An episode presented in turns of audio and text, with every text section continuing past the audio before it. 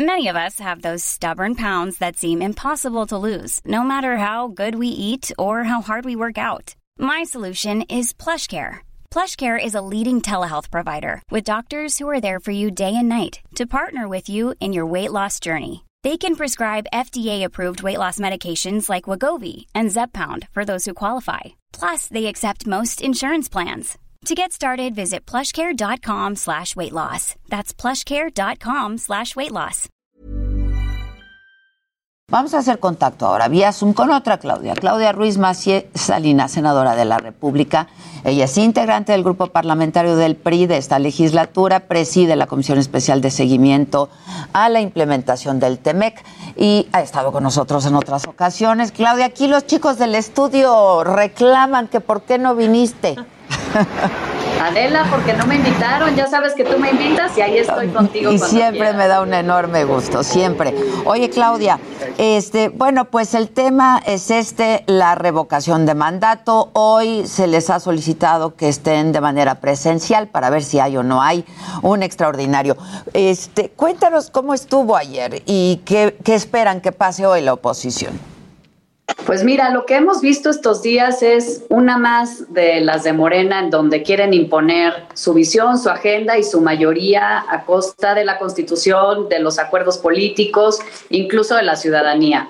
Ayer tuvimos una sesión muy complicada de la Comisión Permanente Presencial también para aprobar un extraordinario en donde ellos quieren ver una supuesta ley de ratificación de mandato, Adela, pero en realidad no lo es porque lo que están planteando es una ratificación del mandato y en lugar de buscar darle a la ciudadanía una herramienta para eh, terminar anticipadamente con em, la responsabilidad del o el titular del Ejecutivo porque se le pierde la confianza, lo que quieren es una herramienta para hacer proselitismo electoral em, en fraude de la ciudadanía. Bueno, tuvimos esta sesión, eh, para lograr la aprobación del extraordinario se requiere un número de votos que no tuvieron, es decir, la oposición pudo frenar el, intento del extraordinario. Les faltó uno, ¿no? Les faltó un les voto. Les faltó un voto, sí, caray, les faltó un voto, ganamos y inmediatamente metieron una nueva iniciativa que se dictaminó al vapor ayer en la noche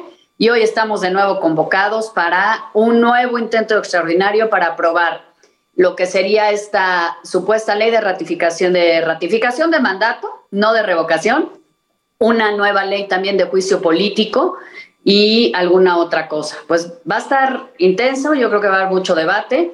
Eh, la oposición estamos firmes en, en decir no, ojalá podamos repetir lo de ayer y frenarlo pero Morena y el oficialismo muy decididos a pasar por encima de todos y de la Constitución. Oye, Claudia, ¿todo está en la pregunta? El debate está centrado en la pregunta. Sí, Tú has propuesto lo algunas más importante está ahí. Claro, porque mira, cuando nosotros discutimos la reforma eh, constitucional, todos coincidimos en que era importante que la ciudadanía tuviera la posibilidad de cuando se le pierde la confianza a un presidente o a un gobernador en las entidades federativas, pues puedas terminar anticipadamente el mandato.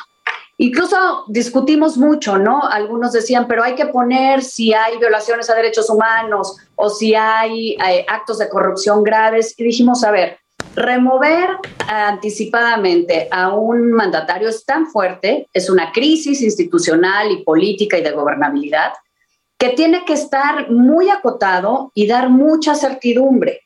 Sí empoderar a la ciudadanía es un tema importante, pero darle estabilidad también al país. Y dijimos solamente por pérdida de confianza, y así lo pusimos en la reforma y así lo pusimos en la constitución. Incluso dijimos, y está en el dictamen, no es en ningún caso la permanencia ni la ratificación del mandato. Entonces, pues es lógico que la ley reglamentaria, que es la que se va a discutir, eh, recuperara este sentido y este espíritu.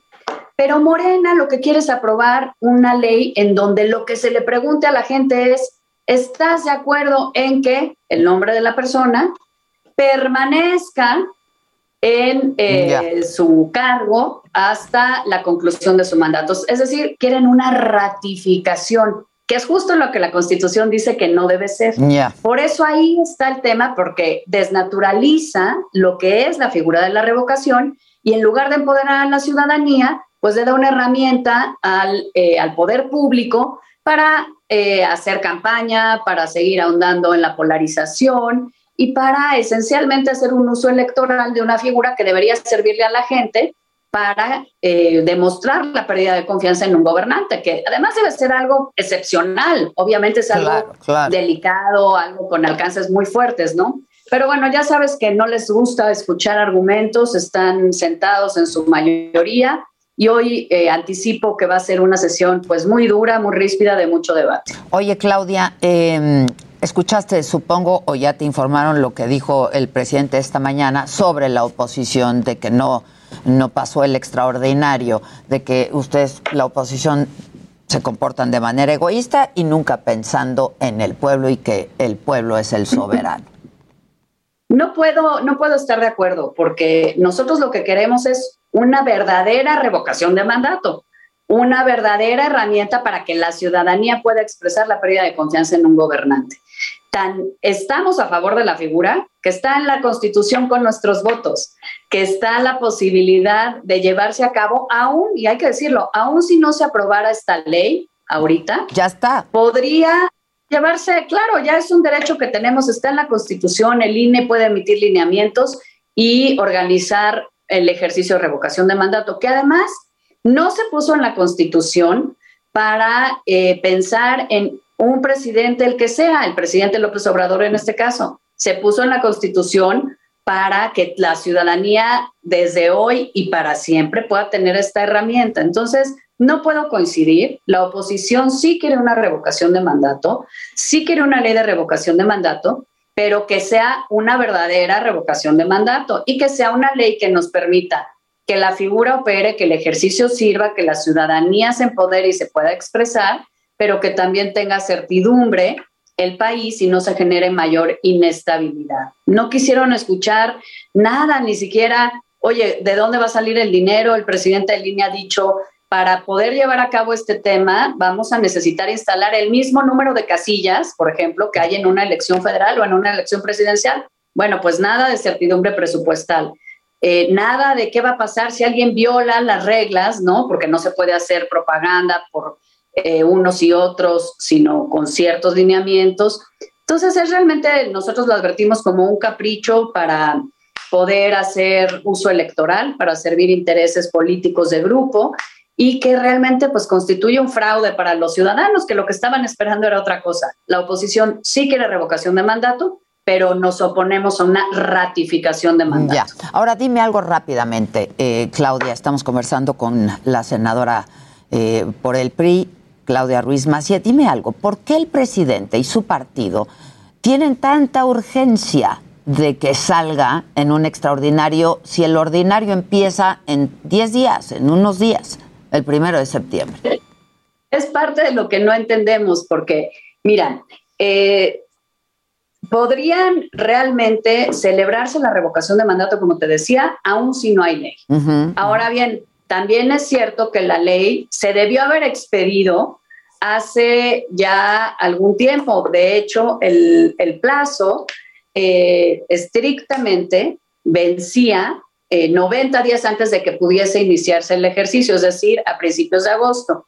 Todo el semestre pasado les estuvimos recordando, hay que expedir la ley de revocación de mm. mandato, hay que sentarnos a trabajarla y no tuvieron la prisa. Hoy la tienen pues no sé, a lo mejor para evitar que el INE emita lineamientos, eh, digamos, por su cuenta y con una ley eh, aprobada al vapor y mm. a modo, buscan limitar esta posibilidad de que el INE establezca las reglas y los lineamientos para poder desarrollar el ejercicio de revocación de mandato a finales de este año. Ya. Se me ocurre que esa puede ser una razón.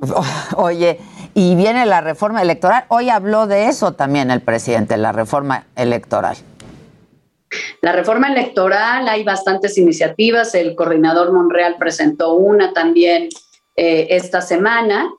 Y mira, la verdad es que yo creo que todos estamos de acuerdo en que siempre se vale revisar las reglas, siempre y cuando no se alteren principios esenciales, la autonomía de las autoridades electorales, la transparencia, la equidad en la contienda, si la intención de una reforma electoral es quitar la independencia y autonomía a la autoridad electoral es eh, buscar eh, cambiar funcionarios que nos parecen incómodos y buscar eh, eliminar las reglas del juego que le dan, le garantizan piso parejo a todas las fuerzas políticas, pues eso no es una, la reforma electoral que queremos.